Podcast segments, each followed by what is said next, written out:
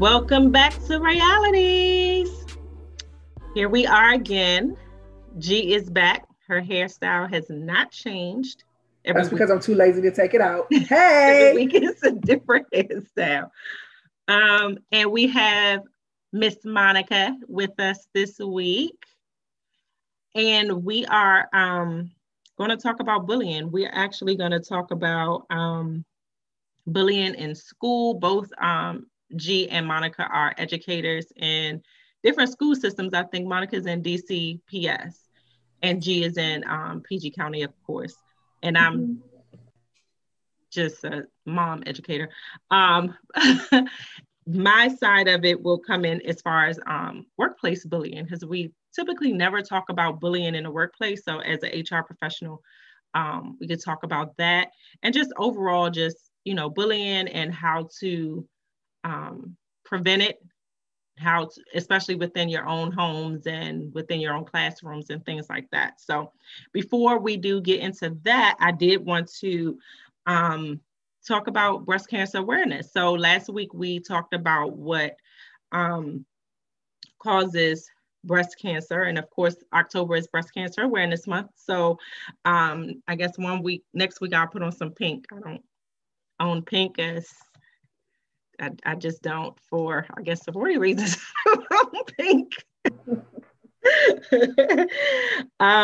But how to reduce the risk. I don't think that there is no way to prevent it, or at least we don't know how to prevent breast cancer at this time. But some things to do to reduce the risk is eating better.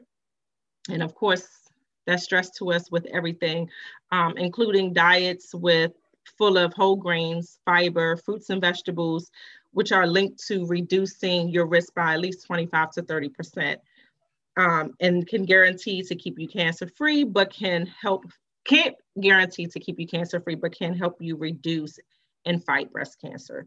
So that's one factor that you can use to reduce, and exercising also. So definitely diet and exercise is what they say. And lower your alcohol consumption. Now I'm saying lower it, but you have kids.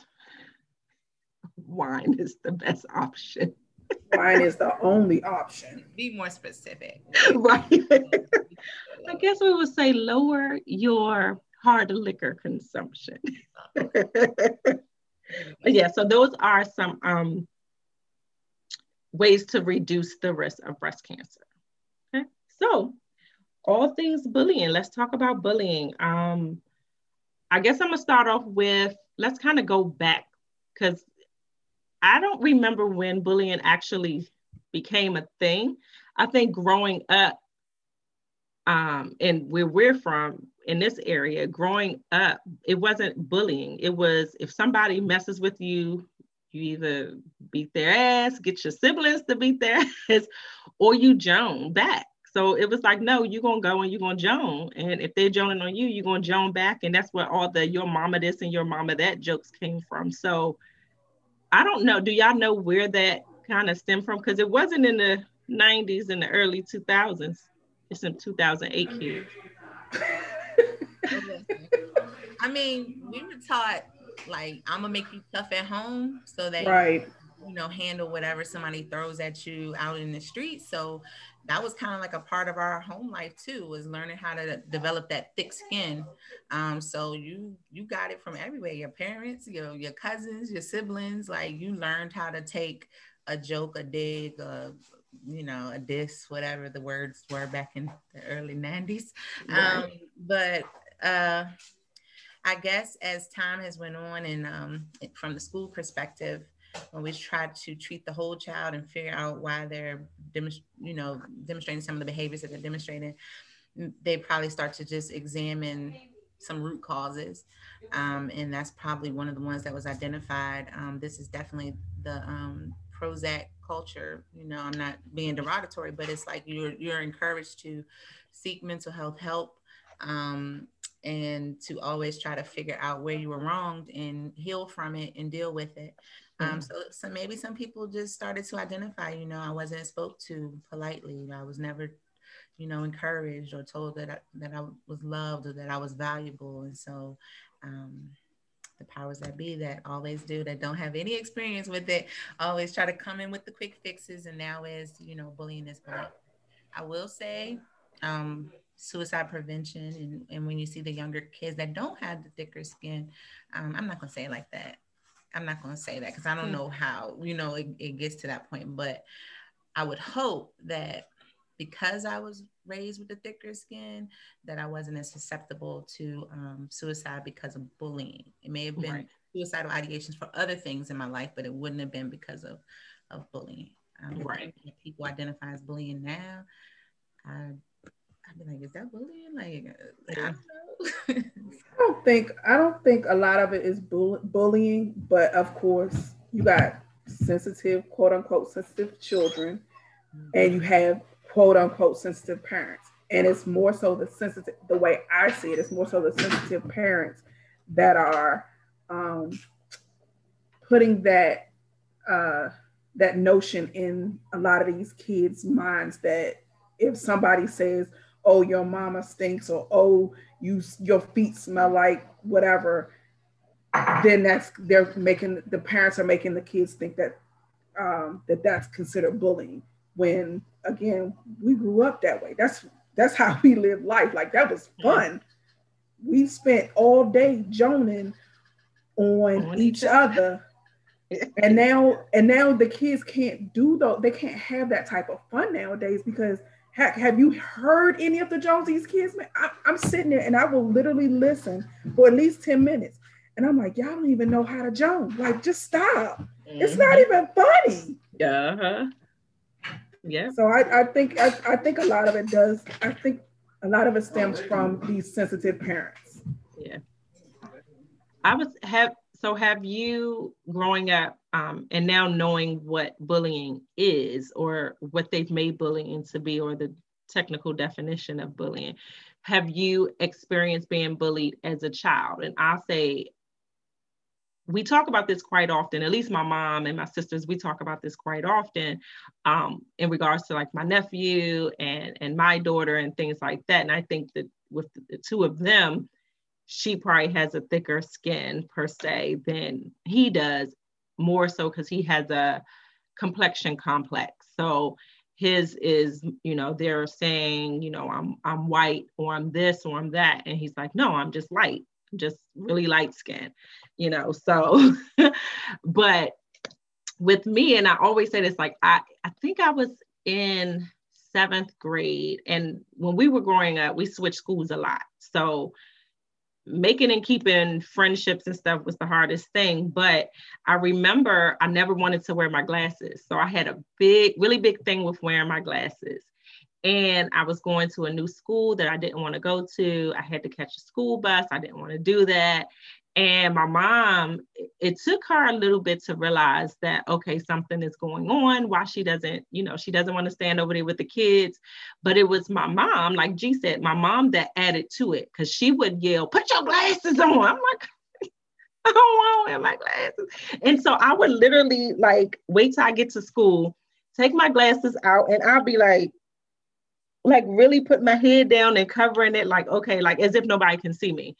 And it was this one boy, I never forget, his parents were like in the military or something.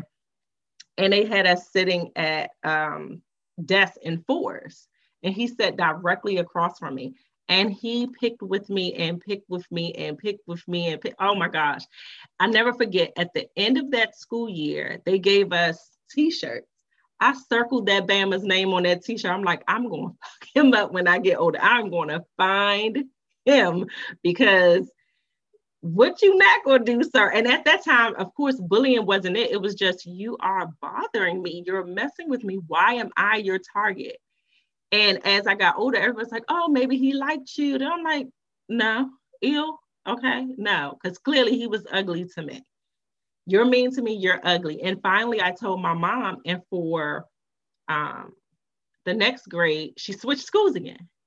So it was like, if that's the answer, that's really not the answer. Now that I'm older and I realize, I'm like, that's really not the answer to it, but it was the answer. And it worked out. I mean, I got comfortable clearly with wearing my glasses, but to this day, I swear the other day when I was doing researching some stuff for this particular episode, I was like, I wonder if I had that shirt somewhere, because I want to find him and let him know I did not appreciate you messing with me. And he probably ugly now. It's like one of those shows where you come out and you like, now look at me now. I swear, I'm like, if I could just Google, so I can't think of his name, and it's probably a reason I can't think of his name, but he was just the meanest person. But my mom had the exact same experience, but for her, it was with a girl that was just mean and followed her home and pulled her hair and stuff like that. And of course, for them, it's like, beat her up. Like, you got a whole rack of siblings, beat her up. But she was as big as a straw, so who she was beating up, she couldn't fight nobody. All of her siblings, all of them was all little, so they wasn't fighting. My grandmother probably, but not her. But yeah, I think everybody has had that experience or two, and that's what I had experience with another girl. I played basketball in 6th grade, and I never forget, her name was Tanya, because I was looking for her. And Tanya, big behind, used to come and literally smack the ball out my hand. Like one of those, like, all right, bitch, you don't know what you're doing, and snatching and take off and like throw the ball. And I'm just like, all right. So then I stopped playing basketball. I didn't want to play no more. Never played after 6th grade. That was it. Nope. So have y'all had any of those type of experiences? I think, in all honesty, if we focus on what today's bully looks like, I think I was different. The bully. I was about to say different. That, or were you the bully? Like, I think I was the bully. Or bully. I can see that. You know what? I can see that happening. Because I remember a lot of times, I remember particularly in elementary school, and I guess I wasn't, at that point in time, I wasn't really the bully. I didn't really become the bully until like middle school, high school type-ish. But in elementary school, somebody came, she cut in front of me in line, and it was on and popping. But I don't consider myself as being the bully at that time, because at that age, I was the one who was getting it, but I wasn't going to let you come at me and me not come back. So because of those moments in elementary school, when I got to junior high school, of course, I'm like, all right, well, this is me. Come at me if you want. Trust it's not going to end out well. So I remember getting off the school bus on many days, and I'm throwing fists. It didn't matter whether you was a boy or a girl. Let's go, because I wasn't going to relive what I had to go through in elementary school. Mm-hmm. So, and I kind of took that all the way through high school, because I'm the oldest, so of course I'm also protecting my brother. I'm not going to let nobody fight my brother. I don't care if he's a boy. You're not going to fight my brother. Mm-hmm. I'm coming after you first. Trust you don't want me to come. Yeah. So it's always, I think now looking back at it, I'm considered a bully. Yeah. And I don't, it's sad to say that, but like, hey. But I think that also it comes from being bullied, because people tell me now, like, I have a lot of people like, you're very aggressive. And it's like, I'm not aggressive on purpose. And if you consider my aggression being mean or being a bully, I'm not bullying you. I don't feel like, I feel like bullies are intimidating people or people that's trying to, harm you or things like that. It causes that emotional and physical or psychological issues for you. I'm not that person, but I'm not going to let you take advantage of me. And so that's where I guess the aggressive part comes out, because it's like, no, you're not going to mess with me. You're going to leave me alone, and you're going to leave mine alone. And like you said, I'm the oldest of my siblings. And yeah, my brother is much bigger than me, but that's still my little brother. So that's where that aggression or what have you comes out. But what about you, Monty? Well, you hit it on the head. I always had the complexion issues from a younger age. It was, are you think you white, or why your hair so long, are you mixed? And I'm like, no, I'm black. I've been defending my blackness since I came out the womb. And I'm still trying trying to defend it. You defended yours, and she over there wanting her babies, her lighter babies to be. Don't do that. Don't do that. That's what. And see, and I think real quick, I think that becomes my fear because of what I've watched Tay go through. I'm like, and even though that her and Tay, she's slightly darker and she tans better. Mm-hmm. It's still like watching and listening to all the things that you all say about him. It's like, dang, I don't want her to have that complex or go through that. So I'm like, that's when my aggression come out, because I'm like, that's one of mine. He ain't come out of me, but that's mine. Mm-hmm. I will come up to the school with a little boy at. I'm that auntie that's like, he ain't gonna fight you, but I will. I would turn 10 real quick. I would go back to 10. Flashback real fast. Catch a charge for mine. But okay. Well, at the same time, my daughters are both much darker than me. So we have those complexes too. Like I think my 9-year-old really still struggles with accepting that I am her biological mother. Like, you really did come out of me. It's not like a egg implantation, nothing, like you mine. Uh-huh. Understand, but I do think that opposites naturally attract, but growing up with all of that, trying to prove I am Black, maybe it's why I was more attracted to darker men and making sure that my children had some melanin, because I did not want them growing up with having to always fight or defend themselves anyway. I've only been in one fight in my entire life. It was in 4th grade with my bully. And my mother, being from the streets of Philadelphia, was like, you gonna beat her or I'm gonna beat you. So it was like one of those type of situations. Yeah. And so I just was like, I took a lot. Like we did it all the right way. We did the reports to the school and, try to be nice to her. Maybe she's just jealous of you, try to befriend her, all of those approaches. Now we're really good friends now, but in 4th grade, and she that's because you had to beat her ass first. Right. I didn't mean to. I didn't take no lessons or anything like that. It was just, I always knew if somebody put their hands on me, then it's above me now. Like, but I used to really shy away from confrontation.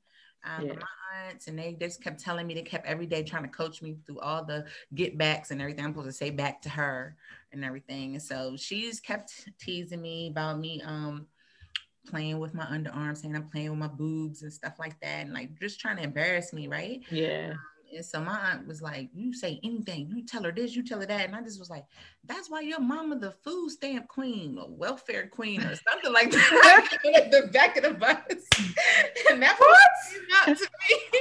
And she mushed me in my head like this. And I don't remember what happened after that, but I know I had one of them plastic lunch boxes and it ended up on her face.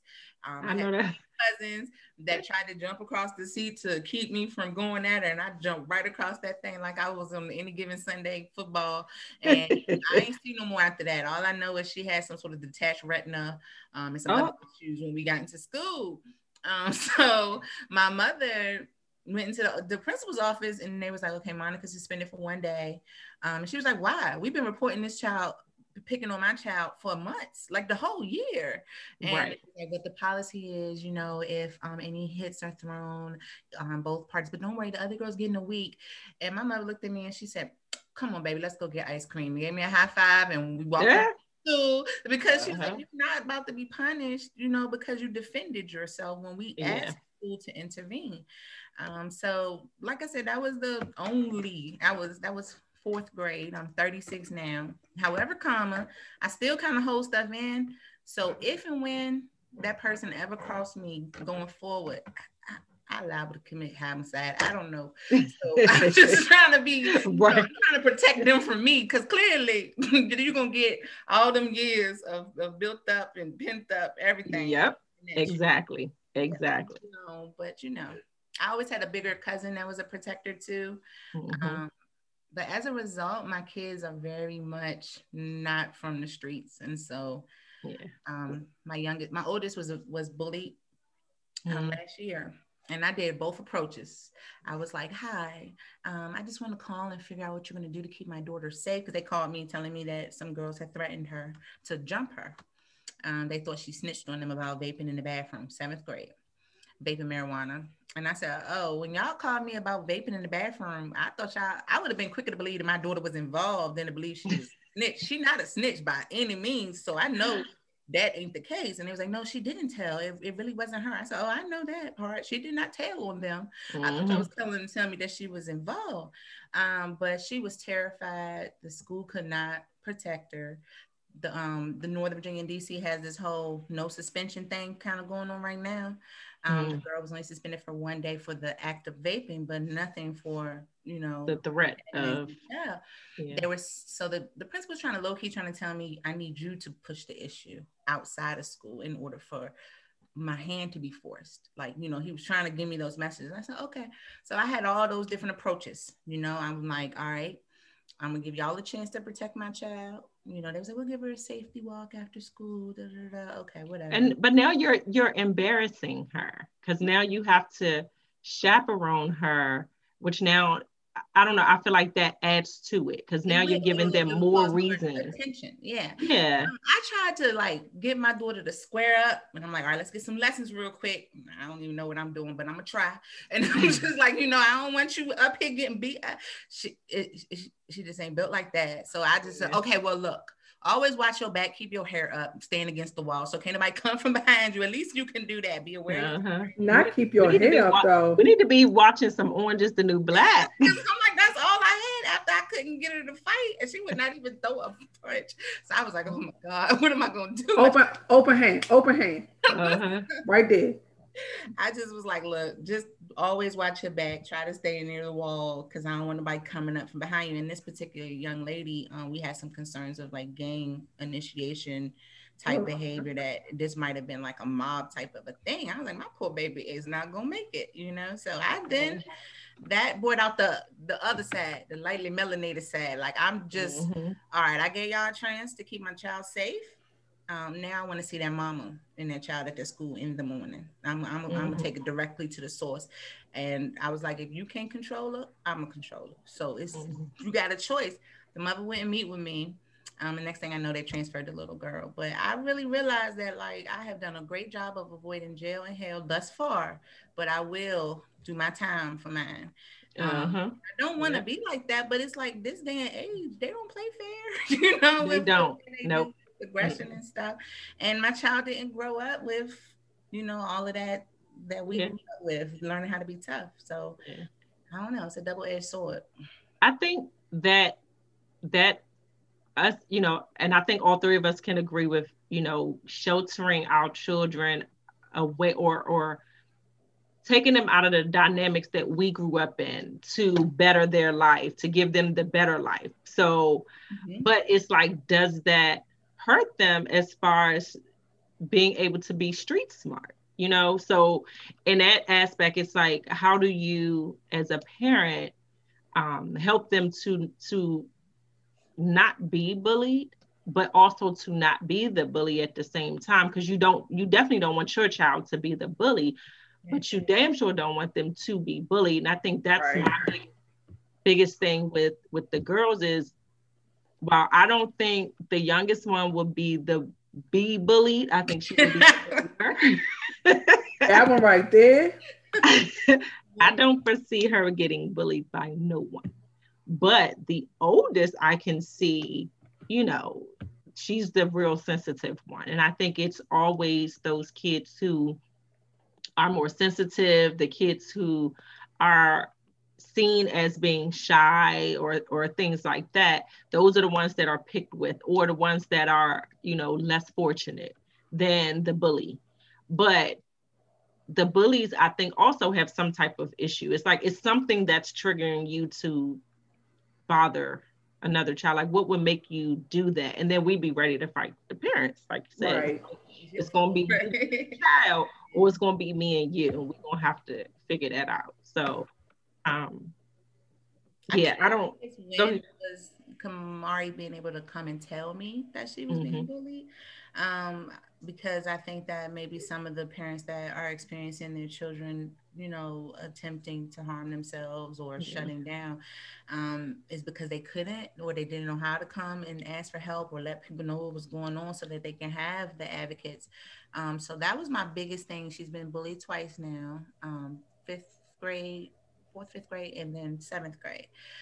So she came to me. It was really hard for her, but she blurted it out. Mom, I'm getting bullied, you know, and I just like, oh, let me call the goons. You got a whole goon squad, girl. You ain't got nothing to worry about, you know, like, you nope. know, we is for the its, you know. Oh. Like, let's go. These hands don't discriminate, no age, gender, nothing, you know. It's like, Lord, I don't want to catch my family catch no charges, but that's how we train to go for us. Yeah. Yeah. I take a lot, but not on their behalf. Nothing gets taken, you know. So I think that is empowering to her too, though, to know that even though she may not possess that street, you know, ness, she do got people that's ready. Exactly. Got her back. Yeah. So yeah. I do think that maybe that helps balance it out too a little bit. I don't know. But does she go? Is she in her school by herself? Like, does she have any? Mm-mm. Does she have any? Her sister don't go to the same school. No, she goes. So that was another thing. I said I grew up with a protector. I had older cousins. That was right. Like, she don't have that way, taking the blows and starting the stuff to make sure they can get to me, insulated. She don't have that. She don't have no relatives, no long-term friends. You know, I move around a lot too. I've been about 6, 7, 8 schools. I don't know. So it's like she never got a chance to build those foundations. Yeah. So she don't have a support system like that, or nobody that'll go for her like that. So I realized that too. If I had to do things over, you know, making sure she was grown up with that support system would probably definitely be a goal. I mean, it was a lot of us too, but me being the second oldest of all of the hood, it was all, you know, it was, you didn't have nobody. I mean, like, Ronique is the oldest. Ronique wasn't defending me. I was defending her. At all. Right. So when we, you know, when we had those issues, or when I had those issues, I was by myself as well. But then, you know, later on, I don't remember if it was my mom or my aunt or somebody was like, you have to be friends with the baddest kid in the school. You need to be friends with the biggest bully in the school, because guess what? Nobody's going to bother you. And it's like, really? Do I want to be? Because now growing up, it's like, nah. Is that person in jail today? Because I don't want to be associated with it. But it was like for that protection of you being by yourself.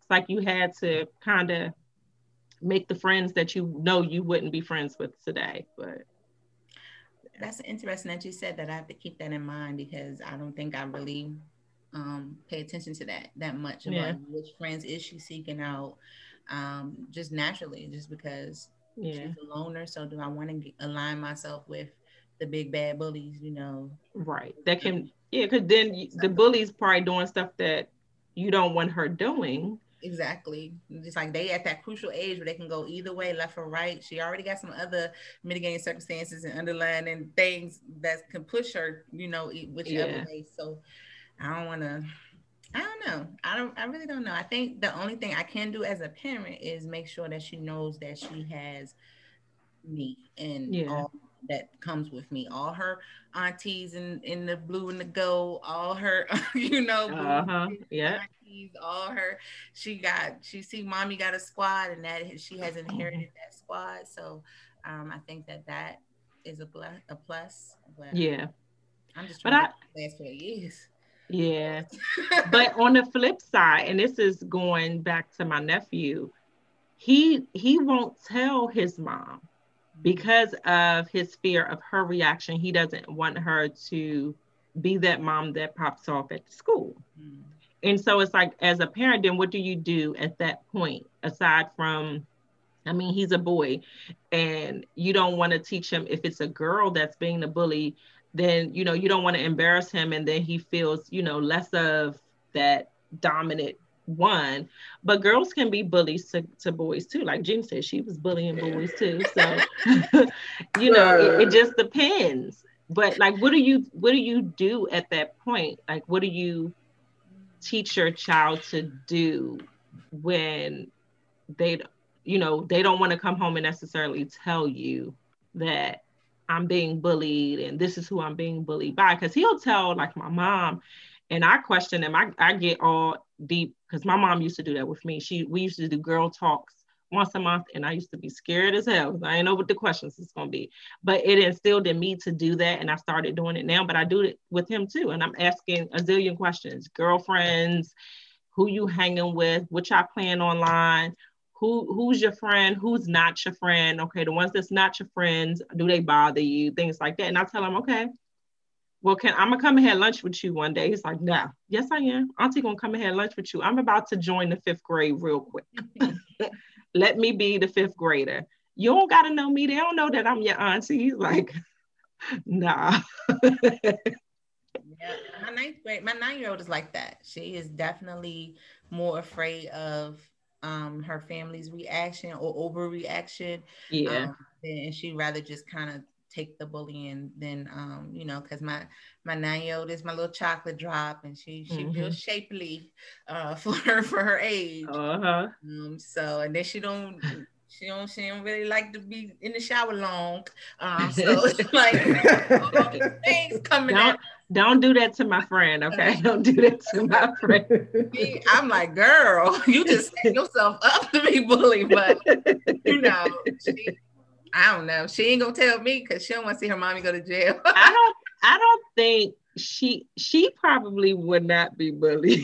I don't see her let nobody mess with her. They ain't gonna approach her. They might say some words, but they definitely ain't gonna run up on her. They not. Mm-mm. And if they say some words, it's gonna be like under their breath and to somebody else. And when she approach them, they gonna lie about it. Like that's like they ain't messing with her. It won't be right. I'm hoping that that's the case. That was the case for me in middle school because the fight I had was 4th grade. But by the time I stood my ground and then really had another growth spurt, was taller than all the boys and everything.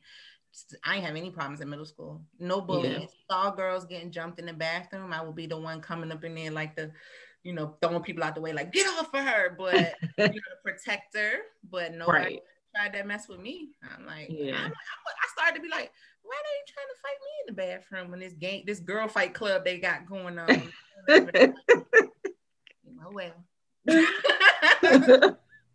And they didn't want the bulldog up for there breaking people up. They invited to the club. So, oh well. So let's switch it up as educators, as teachers, because I know you know at your mama bear hat is totally different than the teacher, the educator hat, and I know you both are in different jurisdiction, so I'm pretty sure some differences, probably not a lot. I'm pretty sure all of the school systems at this point have the same, like no tolerance for bullying, policies, but how do you, or have you had experience with any of your students, like being bullied or a parent coming to you saying my child is being bullied? Because like you said, some parents do overreact. And, you know, kids nowadays use that word bullying like that. It's just like in HR, somebody would say, oh, they harassed me. And I'm like, girl, all she said was your earrings was cute. Okay, I'll write it up. But I think, you know, nowadays that word is so prevalent, people are using it and just throwing it out there as if it's something to play with. Because now I don't think that bullying is illegal. But you can, in the school systems, like they can be suspended and expelled probably, depending on how much, you know, what the circumstances are. Like, have y'all had that experience or those experiences? You're in elementary education. What grade do you teach, Mona? 11th. Oh, Jesus, Mary Jo. I'm ready to hit the floor. Oh, Lord. Those are the ones that you be ready to. Listen. I'll let you go first. So everything in me, I give you everything because trust and believe when they told me, so this year is my first year being in 3rd grade. And they told me they were moving me. Initially, they told me they were moving me to 4th grade. And I cried because I know at that level, my son is in 4th grade and he's at my shoulder. Mm-hmm. Yeah, if I get Keisha who's standing at my shoulder or taller, I'm going to forget that Keisha is 9 and I'm going to smack her all the way out of her because she came out her mouth wrong. Mm-hmm. And now I got to deal with Keisha, jail, and Keisha mama.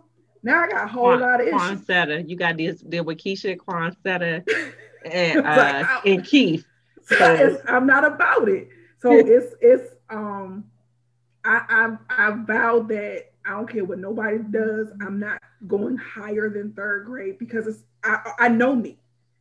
And I know you come out your mouth wrong, things gonna happen. The only issue the thing that I have is that with these kids, they're coming up, such and such is bullying me, or such and such is saying something about me, and then the parents are coming and saying something to us. But what are we as teachers supposed to do? Our hands are tied. There's nothing we can do. Like the most we can say is, well, just go play over there. don't listen, or go tell your mama. It's things are different. Yeah. So it's, I don't know how you do them older kids, because trust. Well, I'm a special education teacher, and it makes it a little better. Yeah, I'm about to say they ain't bullying nobody. No, I'm about to say they better not be bullying each other. No, they actually could. The bullying is just a little different. Yeah. Well, I'm not a CES teacher or developmentally disabled. I'm emotionally disturbed, so that's even. Yep. Nope. Is not know how to process their emotions correctly, and so is anything goes, chairs, tables. Now, more recently, I haven't had to deal with all of that, but the general makeup of my class tends to be more males, and then as we know from the statistics with special education, disproportionate identification, it's going to be a lot more Black males or males of color. So I tend to be the one female aunt, mom, teacher. They love and protect. So I never had those issues, but with the interactions with each other, I go between like tears in my eyes because I'm trying to find a dean to hiding behind my book because I'm laughing because it's that funny, like the stuff they saying to each other when they go to each other, and I'm trying not to encourage it or whatever. But again, it goes back to what's bullying, what's not. So we came up with, some stuff would just be really funny. We came up with a way to identify where the line is. So it was like, I will allow you guys to joke with each other at the end of class. Like, we'll leave those last few minutes, we packing up. That's our fun time, right? We hanging out, we bonding, we're building rapport with each other. But the line is a hard line drawn if the other person is not enjoying being a part of the Joan session. Like, we're just not doing it.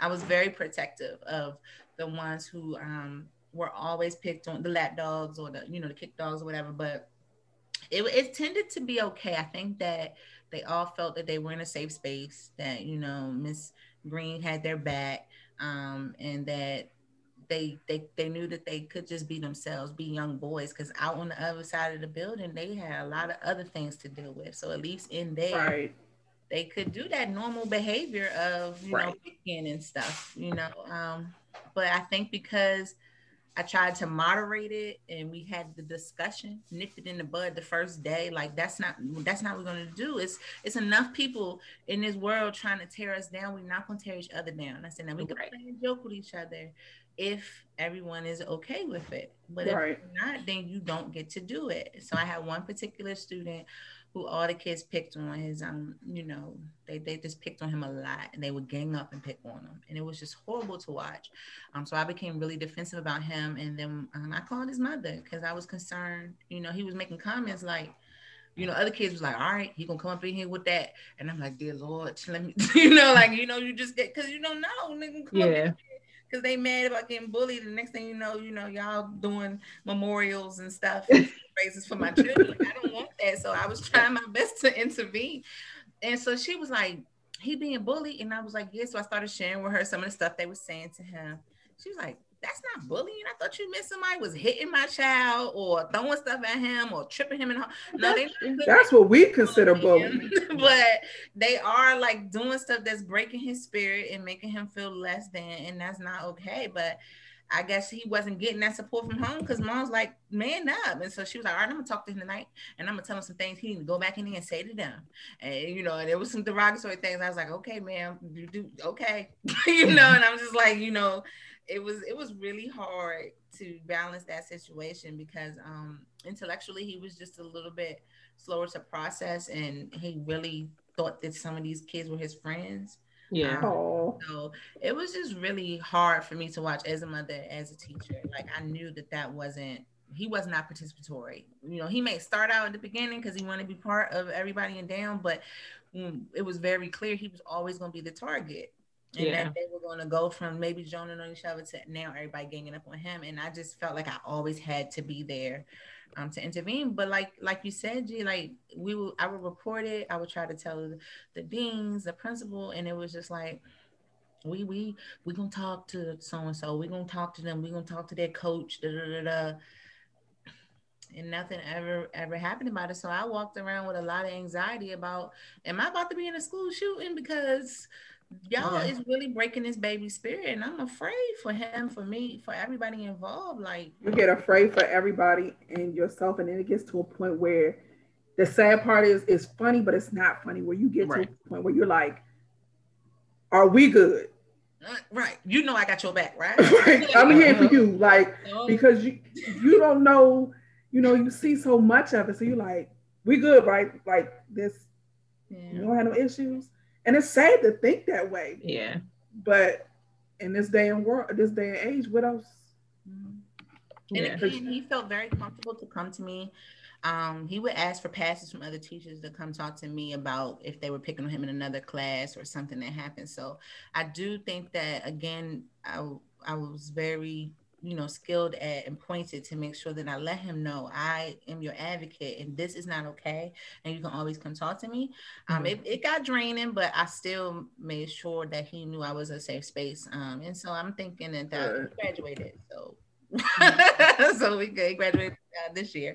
So hope, you know, I just hope that he grows up to learn how to, you know, tell the difference between someone that's your friend and someone that's not. Yeah. And that goes into, I guess, like cyber bullying or what I would say virtual bullying at this point. I think it's kind of hard to tell, and correct me if I'm wrong, it would be kind of hard to tell in this, you know, day and age, like now, if somebody's being bullied, because they really can't with the way things are, like with the Zooms and stuff like that, or whatever you guys are using for school. I know from Kenzie's teacher, she doesn't allow the kids to interact with one another through the chat. So she has it blocked to where if you chat in that, if you put something in the chat, it comes only to her. She's the only person that can see it. Nobody else can see it.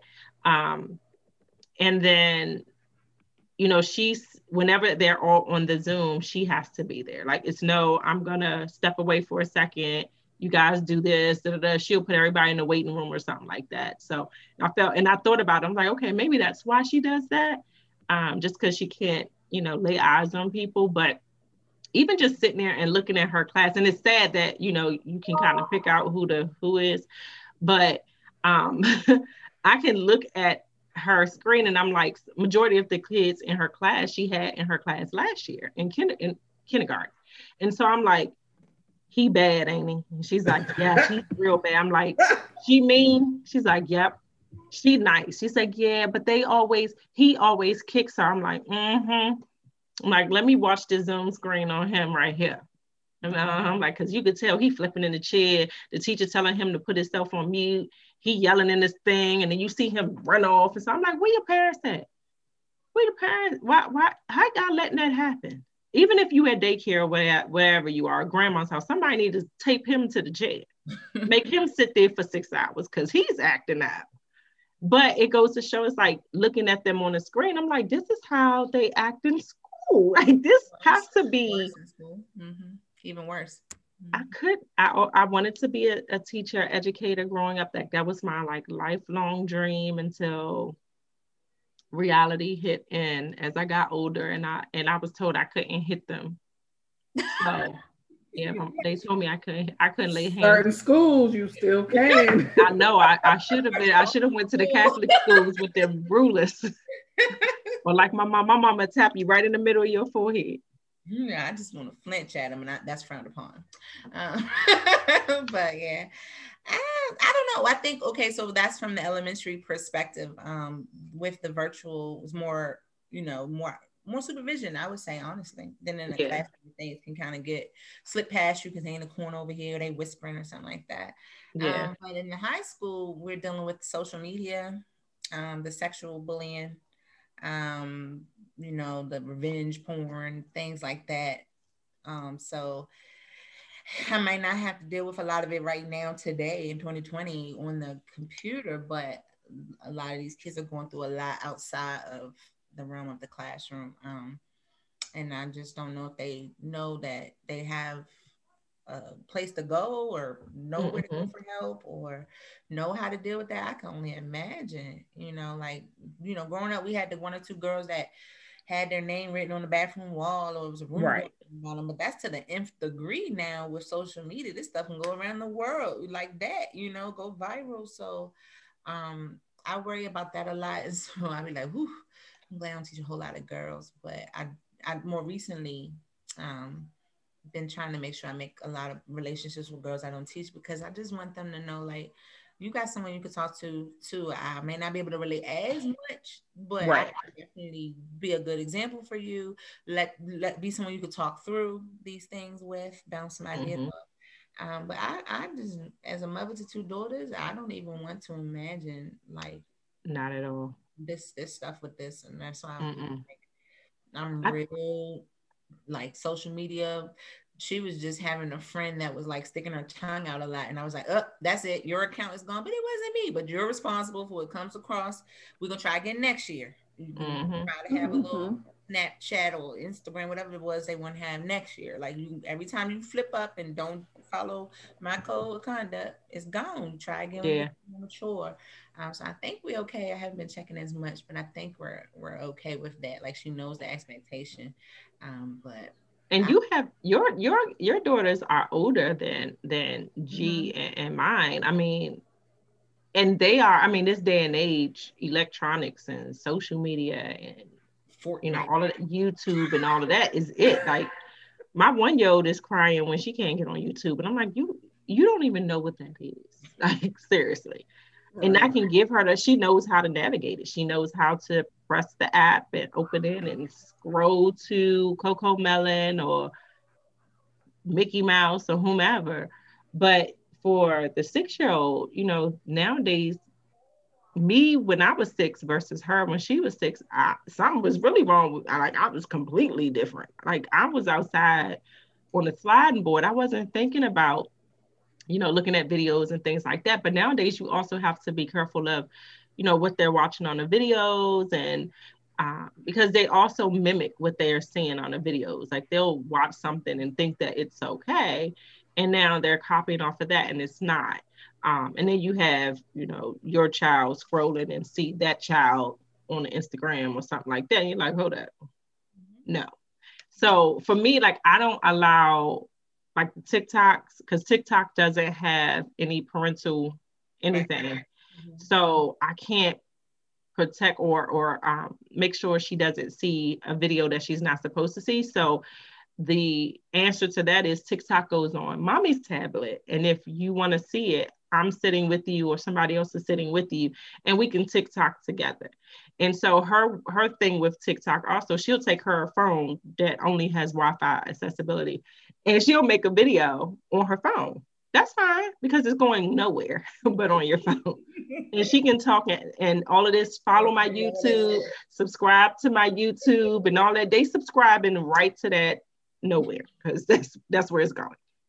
And so I think that also helps a little bit because I think as time goes on, it'll probably get worse for us, because we're used to it being not having, the electronics and the social media. And like you said, people can record you and you not even know that they record you and send it to the world. And you can't delete it, because that's one thing, I say, people are like, oh, I deleted it.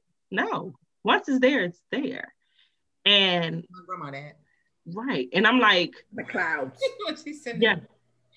I'm like, you know, my biggest thing that I said to just recently to one of my cousin's daughters is like, if Mackenzie Googles me later on, what would she find? I'm like, that's what's important as a mom. It's like, if my daughter Googles me, what would she find? Like, I don't expect for her to find anything crazy, outlandish, because we didn't have that growing up. We didn't have it. So anything we did was written on the walls. Auditioning for P-Valley might come back to haunt. Well, but you can justify it. So my only fans. But you can justify it through COVID. No, will not be surprised, and no one can use it against them. They be like, "Oh yeah, but she made us hold the camera while she was doing an audition." We never, like, you know, I'm very open with them for that reason, like trying to make them tough. And can't nobody use it against you, boo boo. Yep. Do. Right. You know, everything, but exactly. I joke, but in my mind, yeah, I've been auditioning. So in the workplace, it is, you know, they say, people say that they are getting bullied. I mean, in the workplace, it's adults. So you have adults who are feeling like they're being bullied. And just recently, I was trying to figure out, okay, what's considered bullying in the workplace, and it's, you know, exclusion. What? Exclusion, it's communication, how someone talks to you, and you know, if they scream in the email, although I keep saying emails have no voice, but it does. If you capitalize everything, you yelling. Clearly, I might, yeah, that's how it is. And nowadays they also say harass, like bullying can be a form of harassment, can be a form of discrimination, depending on what it is. So, you know, do you think in your, and I know you both have been in education, you know, probably majority of your career, but have you, thinking about what bullying is, do you think that you have had that experience in the workplace? Like with bullying, whether it was from a coworker, whether it was from a superior, or what have you. And I would say, I would say I have, and I would also say I learned this more so recently with just myself, that I deal with I can work with certain type of managers, and I'll just leave it as that. Certain type of managers, we just don't do it. Mm-mm. And I have had both male and female managers. I've had managers of various ethnicities, but at this point in my career, you have that fight for whatever reason. It's like, you can't know more than me if you report to me. You are below me and all of that. It's, you know, and I remember one of our professors at Bowie State, Professor Lowry.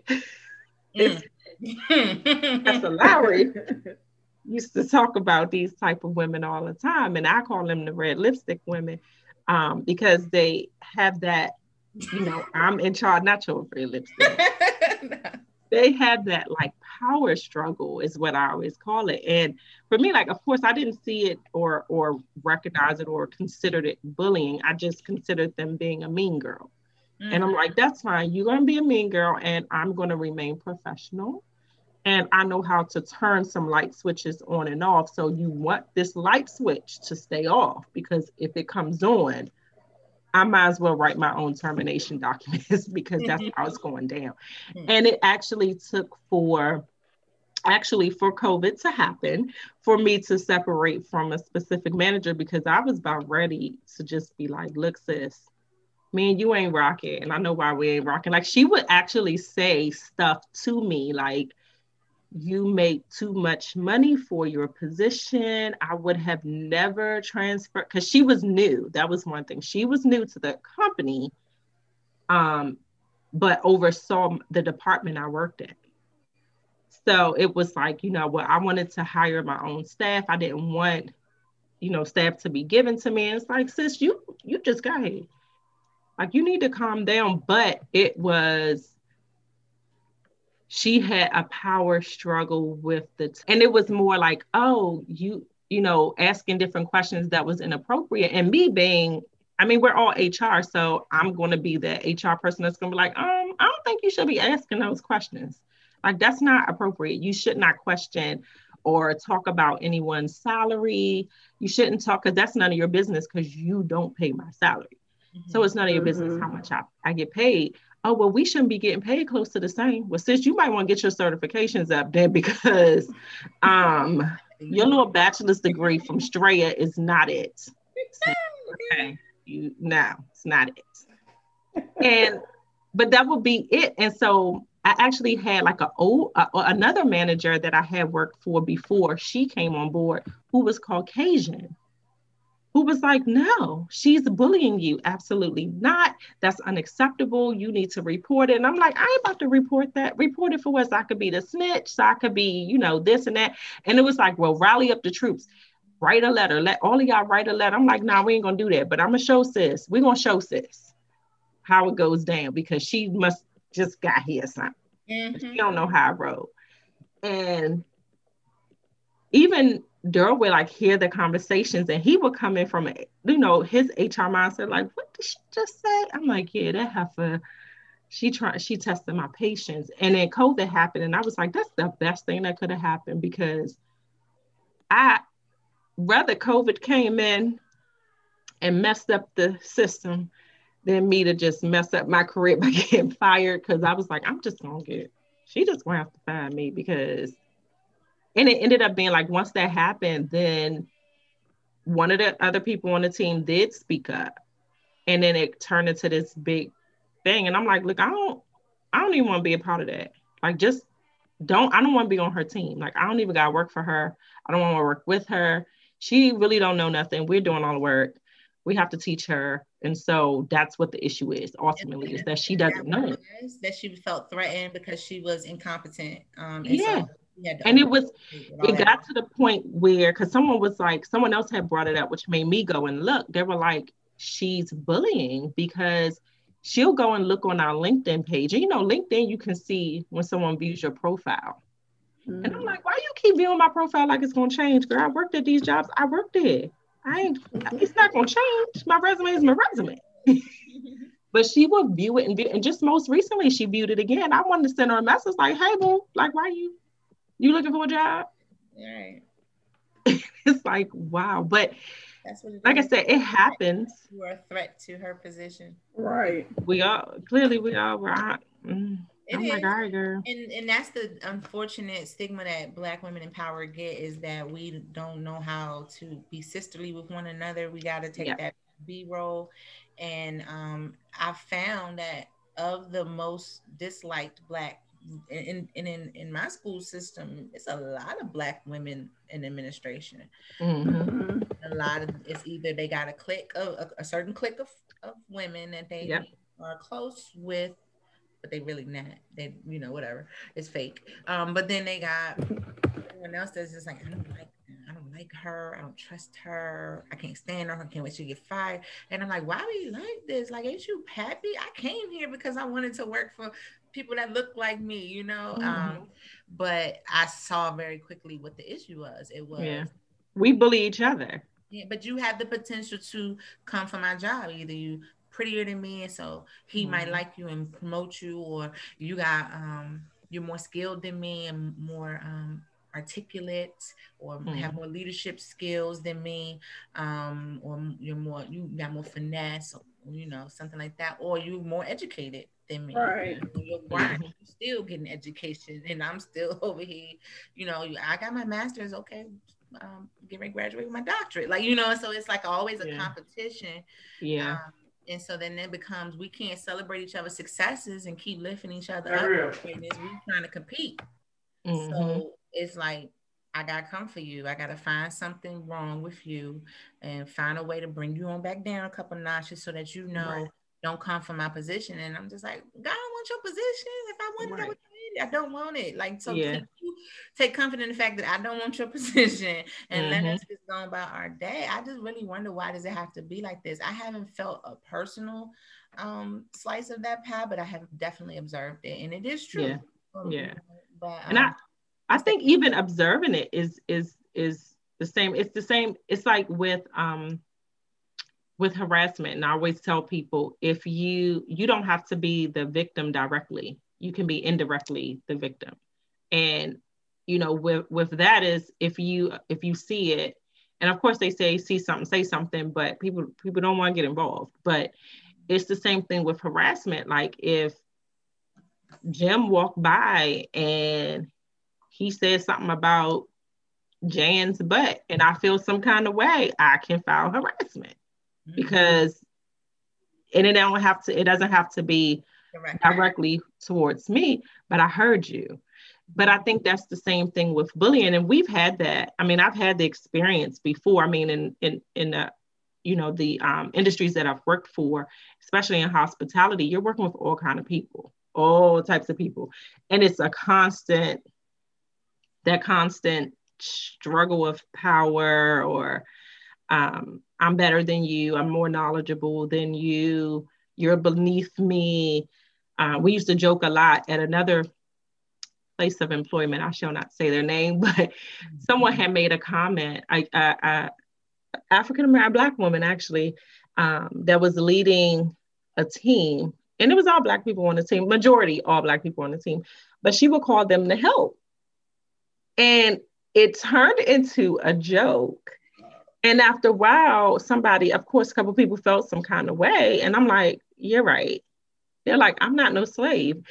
Her response was, I'm not white, so I can't consider you a slave. I was like, wait, what? Hello? What school system did you grow up in? Ma'am, I need to request for you to go back. Because that's no. But she would literally, like, it wasn't like she said it to us. One, I'm your HR professional, so I don't understand why you even tell me, but to say it to that person or to those people. And the one guy, he was like, she's a bully. My manager bullies us. And then that's when it started, like, for me and my HR career, like, wait, that's a real thing? People get bullied at work? Y'all too old for this, you know? And it started with me having to actually do research and studying and reading up on different cases and things like that to understand that, oh, it really is a such thing. It's not illegal, but it can turn into right. And they can also say, you're discriminating against me because I'm Black, or you're harassing me because you're creating that hostile work environment. You are causing me to have that, you know, psychological issues or emotional distress and all of that type of stuff that, you know, can be caused. And as an organization, as a company, you don't want that. So I don't know too many organizations that actually have bullying as a part of their handbook or policy. They have, you know, they don't tolerate violence. They don't tolerate harassment. They don't tolerate discrimination, all of that stuff. But not too many have, some do, but not too many have like an anti-bullying policy. I think they look at bullying as an adolescent type of concern more than adults. But adults bully each other all the time. Adults can do the same. I say my husband bullied me all the time. Yeah, it's like, no. No, but you're not gonna do. It ain't anything bad about that. G like that. You don't know him.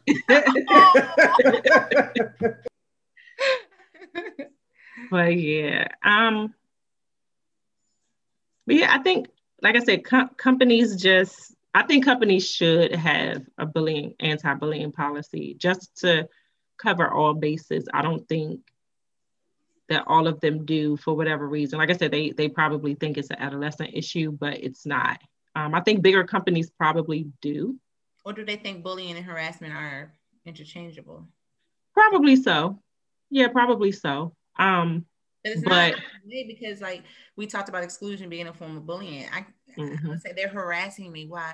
Well, they all went out to happy hour and no one invited me. That's not harassment, but that could be considered a form of bullying if they continue to go out as a group, but then you never invited. Like, I could see how that would be like, talk about some things here, you know, like on how we treat human beings. Yeah. But, you know, a workplace offense. Yeah.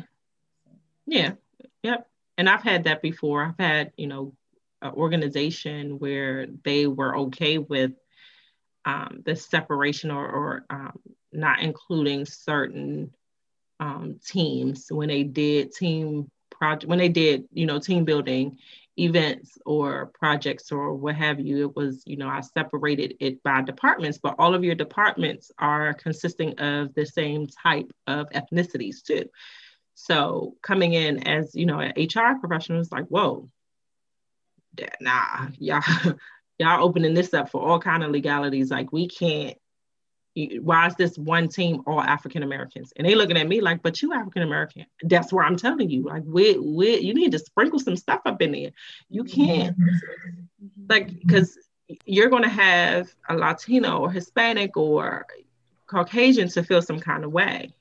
And then you're having just events with just that group of people versus what happened to the rest of the team. And it took a lot. And I think in organizations, depending on, you know, the dynamics of the organization, they need to have training towards it because they don't. But they should. Not allowed right now. And Agent Orange said we ain't spending more money on diversity training. So unfortunately, setting us back years. Yeah, then that girl that's talking about the help, man, we really gonna be the help. Yeah, all right. That's where that 36 years of pent up gonna come on out. So to wrap this up, what advice would you guys give, just all around, like, from being a mom, from being that mama bear to being that educator, that coworker, like, what advice would you give about bullying or to the bully, the bullier, the bully, whatever word we want to use? I know y'all educators, y'all probably are over here like, wait, that's Gina, at this point in time, everything sounds good. But I will make my faces if you all the way left field. Like, wait a minute, we're gonna need her back in this 11th grade English class. Start her from 11th and walk her way back. She teaches me. Don't send her there. Take her high school diploma back. Answer the mail back. The memes about parents, y'all need to be sitting in these classes with y'all children. Lord. But yeah, so what advice or suggestions or anything do you guys have? I would say. I guess if I were to say something, as far as advice-wise, would be, I don't know, maybe, because you can't really tell somebody to get tougher skin. I'll go with just like your luggage. If you airport and you leave your luggage, if they say see something, say something. I'm gonna go with, if somebody's bothering you, find somebody you're comfortable with. Just like the student did with Monica, find somebody you're comfortable with and talk to them. Yeah. That's actually, I think, most effective too, is just like make sure that they have a safe space to go to. But then I would also say, like, we need to stand up against it together. Like, there's strength in numbers. So see something, say something is really hard when you don't want to make waves or you're non-confrontational like me. Like, bullying or you know, gang mentality is really a trigger for me. So that's one of the areas where all my inhibitions go and I'm gonna jump into my areas. I'm a little bit more reserved because I don't like confrontation, right? But I would try to encourage the students, like, let it be more people who are right than wrong. Like, so y'all band together and start standing up to that person and letting them know, like, yo, stop picking on him. Right? Come at him, the person that's doing it. I think that'll be the most effective way to cease the behavior.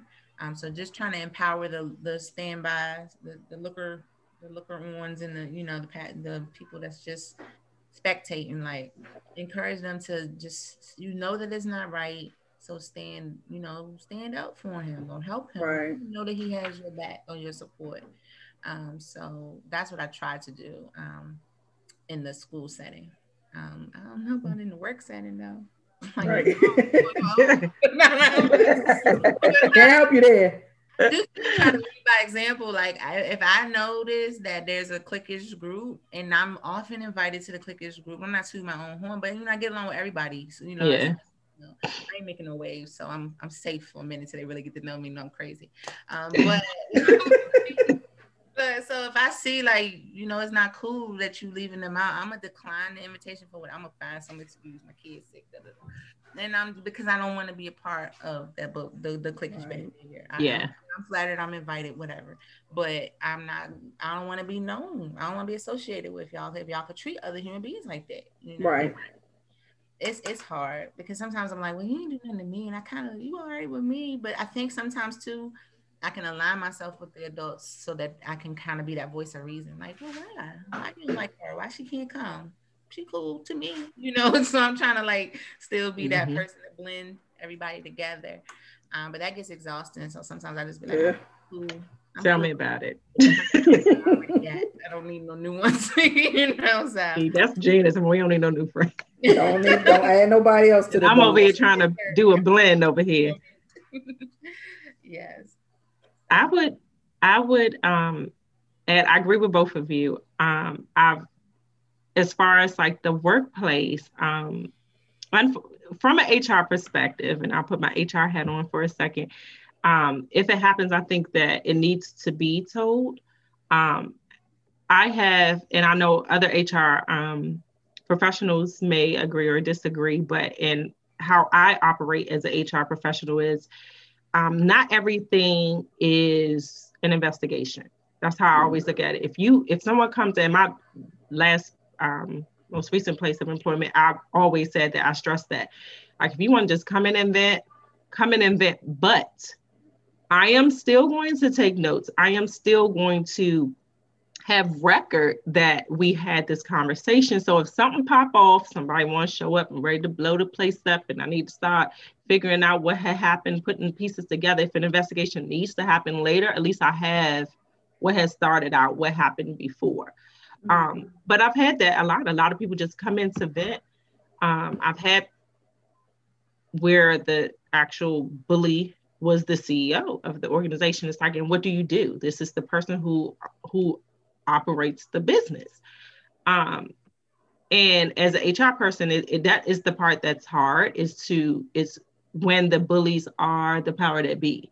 But for this particular situation, we had an owner, so it was easy to get her out, but unfortunately, it took some time, of course, but just you gotta make some changes for the organization. But it doesn't hurt to say something. It does hurt if you go to a coworker, because a coworker is not going. What can they do? You could tell the coworker, but they don't do anything. But I definitely would say go to your HR and put in that informal complaint, just so it's there, so that if something else happens, you have that record of conversation. Or put in a confidential email and sum it up or something. Just say, put this to my file. People do that all the time. I just want this in my file. I don't want to talk about it. But I'm putting everything in this letter, everything in this note about what has happened, what has transpired. And I just want you to put it to my file so that if something pop off, if I flip out, at least why and why I punched her or something like that. But I'm not an educator, but as a mom, I think it's important to try your best to teach your child both sides of it, to not be the bully, to not be the aggressor, but to also not get bullied. So you have to kind of teach them to be aggressive so that they're not looked at as the punk. Because a lot of times that's what a bully's looking for. It's for that person that they see as the punk, that they can pick on, that they can constantly bother, that's not going to do anything, that's scared to say something, or that they can scare into, if you tell your mama, I'm going to do this, I'm going to do that. So it's like you have to kind of teach them. And the only way I can think of teaching them is by showing them also. And so, like, for my girls, I'm like, I don't play with y'all. Like, we could be in here, and like now I hear them downstairs and they wrestling and stuff with dad, and that's cool. But it's then, you know, certain times if we're having a conversation, I'm like, no, they can hear the conversation. I want them to know that I ain't no punk, and you daddy ain't scared me. It's like, I just think, like I said, I think it's just important that they see and that they, that their parents aren't punks and things like that, because that's how a bully looks at it. But teaching them that what's right and what's wrong. You can't pick on people just because they're beneath you. I think I was watching something on the TV the other day, and they were saying this boy was picking on this other boy because he didn't have, like, one boy's family was rich and the other boy's wasn't. And he was picking on him. So what the mom in turn did was took his car away and drove him to school, dropped him off in her 2021 Jeep or something like that, and took his clothes and made him go shopping at like Target or Walmart. And it's like, wait a minute, that's to the guy that didn't have anything. You just put them right on the, like, that didn't help the situation. Right. And I was listening to it. I was like, what the fuck? So you dropping him off to school and he can't drive to school in his Bentley, that's not answering what he's doing to the other person. He's just going to come in here with the better Target shirt. Like, mm-hmm. Like, how is that helpful? But I think as parents, we are some of the causes as to why our kids are like they are. And so it's for us to fix those things. And when we are informed that our children are being a bully, I think we should respond. It's not no, oh, that's not bullying, or no, she's not being bullied, she just needs to get tough skin. No, we need to have those conversations, because you don't know mentally, one, what that child's going through. But if your child is the bully, you want to figure out, like, what the is your problem? Right. Why are you being mean to other kids? What's going on? Because it could be something they're lacking. Like, maybe they just need a damn hug, for real. Because I know a lot of parents I actually see, they don't hug. They're not emotional with their kids. Now, I find that weird, but maybe because I have girls, but I figure it's just really weird to me. How you don't hug your child. Or a strong single person that's constantly had to build yourself up to be strong, you probably see all that emotional stuff as a form of weakness too. Yeah. So you don't want to do it. I'm just broken. I don't want anybody to touch me, but I struggle. My daughter. But I'm like that. I'm not, like, I'll hug certain people, but like at work, I like certain things, I will matrix the hell out of you. Like, don't hug me. We can, like, don't touch me. But with my kids, like, I put that in my head, because my mom wasn't that, like, lovey, touchy type of person. And for me, I'm like, as I got older, I'm like, why she don't give me a hug? I want a hug. Like, every now and then when she try to do it now, it's kind of weird, because I'm like, you ain't used to do that. Don't do it. Like, it's just, it's weird to me now. But I'm extra with it with my children. And I'm the opposite. They hate it. Yeah, they hate it. Like, I'm like, I did Mackenzie like that. She's like, I'm on Zoom. I'm like, okay. I kissed them too. Hey, y'all. But that's, I just figure I switch it up. I'm like, maybe because they're girls. I don't really see you doing that with LJ. You probably do, because moms and boys are so different. All day long, he can snuggle up under me, and I could care less. And now, the girl on the other hand. Go find a car. Don't do this.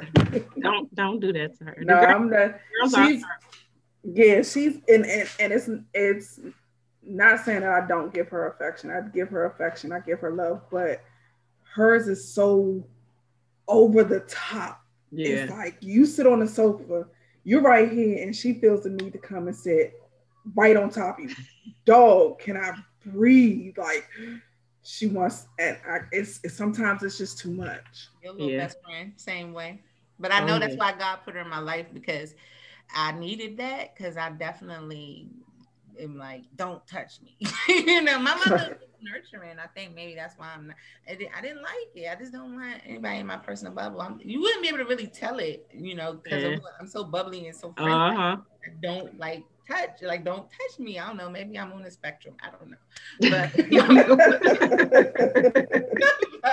but that youngest one, she don't know boundaries. She towards the bull. She's coming for me, and she's definitely helped. How Steve Urkel used to say, "I'm wearing you down, baby." Like she done wore me down, son, and softened me a little bit. So it was definitely necessary.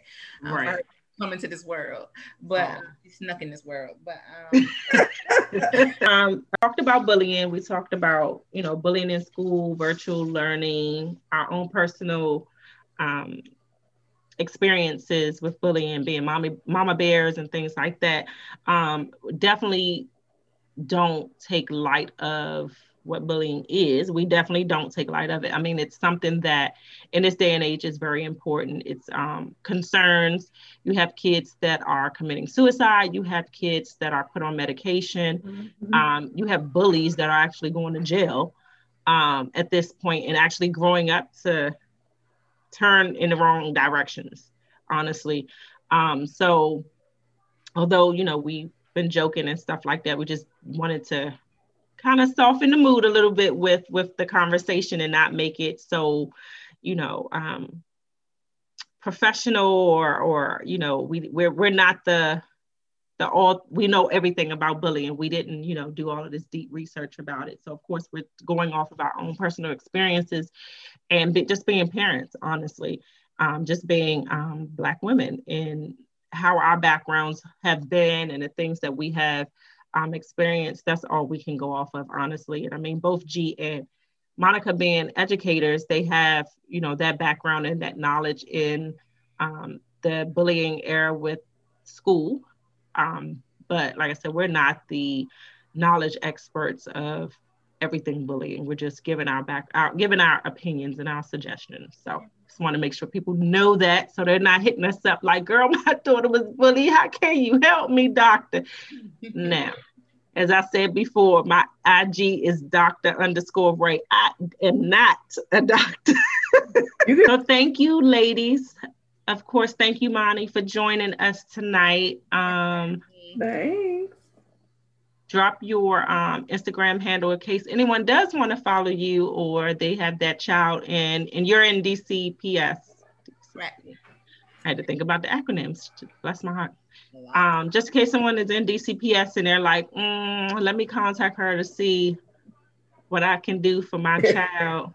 See if she can be that person to help me with my child who getting bullied, need a friend. Not her. Right. need that golden girl to talk to. Yeah. Come on, we can talk through this. We can come up with a plan. What's your IG handle? Oh, okay. At Sugar Bear. Don't bully me for the ghetto-ness of my handle. It's been with me since I was in high school. So at SHOOGA, Sugar Bear, A-R-E, like bear. Look at you like, what? Wait. I'm like, tag her. I don't listen. An ex spelled it that way, but it was like every time I get high, you start looking like Sugar Bear, and it's stuck, and then they spell ghetto. I started out as Cleo. I got changed to Sugar Bear. Awesome. And if you guys need anybody to help you get through your bullying life in PGCPS, then we will tag G at We Matter with the 20 E's after we, because she said we matter. See, we matter. If you are getting bullied at work, go to your HR professional. I'm not that person. I can't help you. I can't help them in their own business. I can't help. But of course, download the podcast or follow us on Instagram first at Realities, and that's RAIALITIES. And make sure that you download and share the podcast with all your friends' friends, your great aunts and uncles and might not want to include your grandparents. But yeah. Yeah, the grandparents are. They're the reason why we're talking about this. That part. Okay. So thank you again, ladies. Thanks, ladies. All right. Thank you.